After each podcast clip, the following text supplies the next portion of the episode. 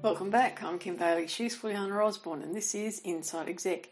Today, we're continuing our discussion with John Orford, and we're looking at some of the skills that he developed early in his career that have carried through to the present day.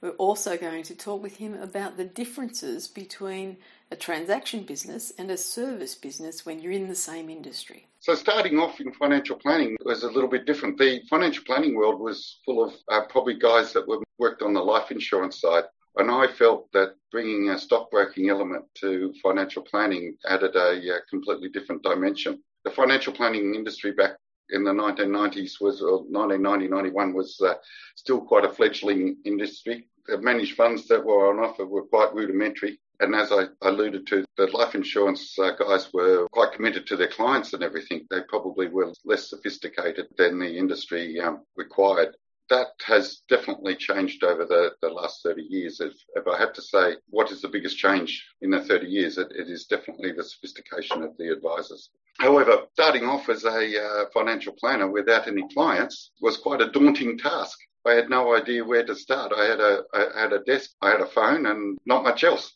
The guy's desk I took over I had left to go to another place. And my first appointment was a client that was coming to see him and he hadn't told her that he'd left.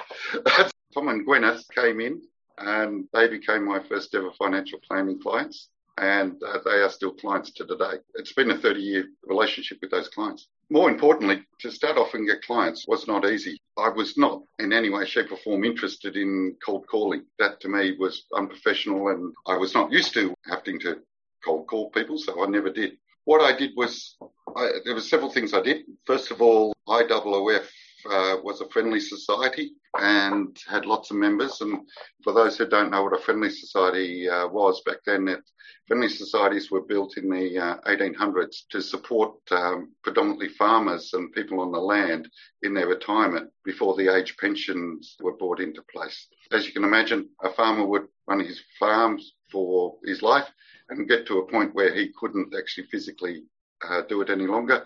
And yeah, back through the 1800s and the 1900s, uh, there was no fallback for him from, from an income point of view. And the friendly societies were there to support them. So my first way to obtain clients was to write to the members of IOOF Friendly Society. They also ran health, health funds and explain my position and offer my services as an advisor to, to the members of IOOF.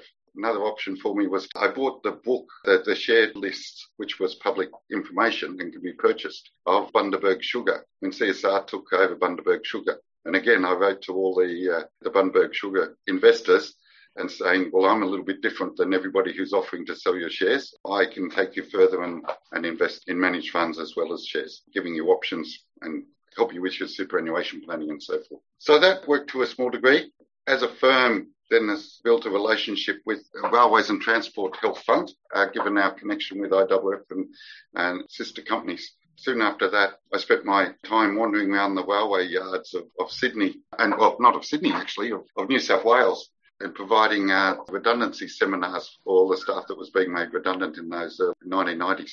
That was probably my first big kickoff in, in building my, my client base. Given that a lot of the railway workers were involved, the, the state super I did a course on state super, which meant that I was a qualified advisor to the state superannuation system. And that actually led me to doing a course on the, to qualify as an advisor to the Commonwealth superannuation system, which is where I met Fuliana. Was that 1994, Fuliana, from memory? Yeah, so, about yep, right. Yeah. yeah, through the 90s, redundancies were prevalent, the rules were complicated, everybody needed advice, uh, simple as that, to know which was the best structure and best strategy for themselves. And given that I was fully trained up on the, uh, the government superannuation systems, I was actually brought in to do seminars in all sorts of different government organisations. Department of Administrative Services was one, Department of Veteran Affairs was another, Australian Defence Industries was another, and so the list goes on. By providing these seminars and, and just providing an education to people, that built my uh, client base. So I'd gone from nothing in 1991, and I think it was by 1995, or it might have been 94, 95, the firm was ticking along quite nicely. I should step back a little bit. I had been working in the city in 1991 for IOOF and Winchcombe Carson Financial Planning. Two of my old cronies from the trading floor they wanted to set up a financial planning firm, so they have at least a little office in Manly. And given that I knew them, um, I saw that as a uh, opportunity to move to Manly and move out of the city. And so we opened up Manly Financial Planning into different guise in October 1992. So October will be 30 years in Manly and 30 years in this building. Been in different offices throughout the building over the years, but still the same building for 30 years. I can't tell you how, how wonderful it is, is working out of Manly as opposed to the city. And it's just a magical place to work. I don't know what you would have to offer me to go back to, uh, to the rat race. just if we go look at, at your whole career, you, you really have gone through big changes, but that were brought about Uh, with an immediacy that wouldn't allow you to adjust yourself to thinking about, well, this is going to be a change, this is this, this is that. It was all just, from the sounds of it, one excitement after the next. Do you deal with change well? Uh, like on a personal level, obviously work wise, you know, you just, you do what you have to do as we all do. But do you see that there's been change or, or was it just so these things happen and I just move on to the next thing. You don't you don't sort of categorize change as change. I guess my first reaction to any change is usually a negative, but I then have to stop myself and sit down and, and I work through to the positive. So, for example, back in the early days, Paul Keating used to change uh, superannuation law every, every month on average. We had to learn that every month. So at the time, bloody hell, what's he done now? Yeah. Then I started thinking, okay, how can I take advantage of it?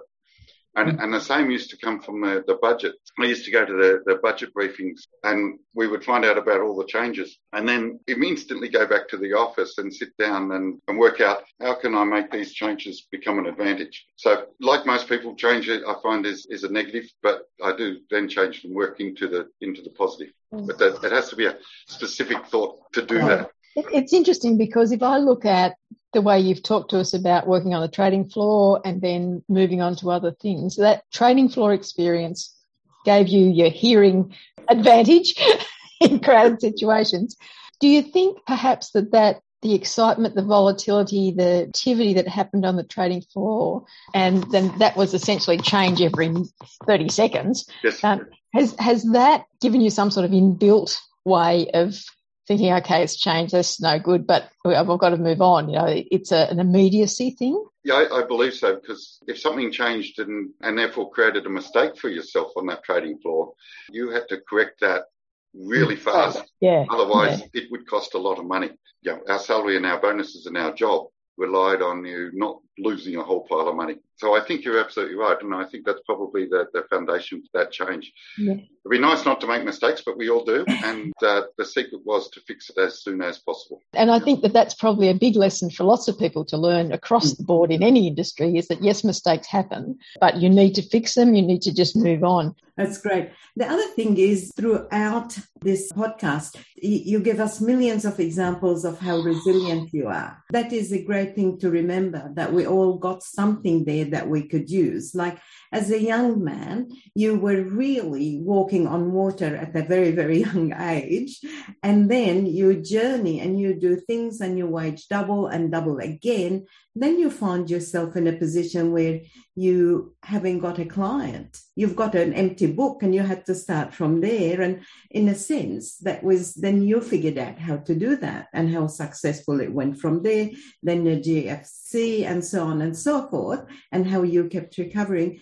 I think this is fantastic for our listeners and ourselves in that. So no matter how tough it is, you will find a way if you continuously remind yourself you've got it and use the things around you to make it happen. I agree. And, and I think it comes back to Kim's question about change. We live in an ever changing environment. Don't get caught up in the change as being a negative, even if at first you can't see the positive. And quite often the change is not a positive. Don't get morose about it. Yes. Work with that change for an outcome which will be a positive in the long run. Is there anything else that you think is a, a skill that's travelled with you through all of this time that you picked up at that early stage? I guess it's not so much skill, it's probably more lessons, is probably a better way of putting yep. it. The, the lessons that we learnt on the trading floor were things like do not stand in front of the market was one of our lessons. So what that means is if you think you're right, but the market's doing the opposite, don't sit there on your, stand there on your laurels, either buying a stock or selling stock when everybody is doing the opposite. You have to stop and work out. Someone argues with you or someone tells you that you're wrong or has a different opinion or you're in a debate, what it does is make you take a step back and look at it from their perspective mm. and make sure that your idea and, and that your belief, it makes mm. you stop and think before you keep going with your strategy, with your plan, with your idea, with your argument. Because we all get caught up in our own minds of believing, believe too much in ourselves. And sometimes we are wrong and sometimes you need to adjust. But just take a moment, depending on what it is, of course, but take a moment, take a breath, do a little bit of research, make sure that you are right before you continue with your strategy. You might not be. You talked about going from being in a transaction industry to being in a service industry. You prefer one over the other? Absolutely, I prefer service over transaction. The stockbroking community, which I was originally involved in, should never have let financial planning industry start. Stockbroking industry has always been transaction based. They make money on, on the transactions, if you like. The financial planning industry makes money on servicing. I'm a great believer in the uh, in the service industry as opposed to a transactional, because sometimes the best thing is not to do anything, especially in in market downturns and market crashes and everything else like that. I mean, one of the, the, the most important things we do is hold people's hands and make them not do rash things. So, I mean, it's bleedingly obviously that you, you, you don't sell an asset when it's down. You sell an asset when it's high and buy it when it's down.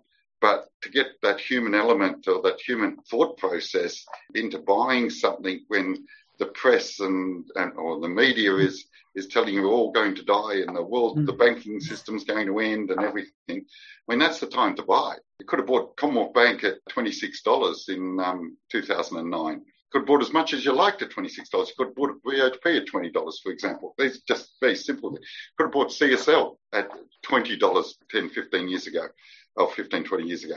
The, the point I'm trying to get at is when everyone else is telling you it's, and this is what I'm talking about don't stand in front of the markets. So what, what you've got to say is, okay, so the market's falling. I like to see it start to rise before I buy.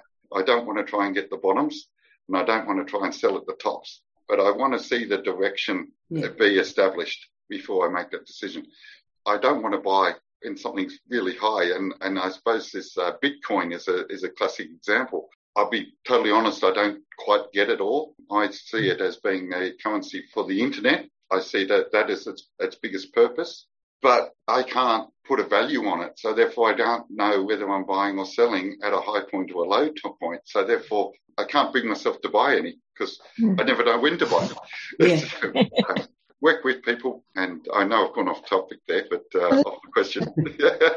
well, I'd only, only mean more questions. Do you think there's value in understanding a transactional business before you move into a service business if it's in the same arena? Yeah, that's interesting, isn't it? The whole world's moving to more service orientated mm. um, mm. Than, than transactional. There's very few transactional businesses left. And of course, the old salesman, I guess, is, has changed completely in that whatever industry, if you're talking about used cars or you're talking about pharmaceutical goods or life insurance, probably the last main transactional business is, is a real estate agent. He gets paid on, on per transaction. So is it important to understand that? I don't think it is. You can get by without understanding the transaction business. But I do think understanding the service industry and having models to make sure that your service is up to speed and it is what people want, it, but most importantly, what people need. Understanding that is, is critical to uh, to a service industry. Time to take a break in our discussion with John Orford. Join us for part three of uh, this discussion, but for now, I'm Kim Bailey. She's Fuliana Osborne, and this is Inside Exec.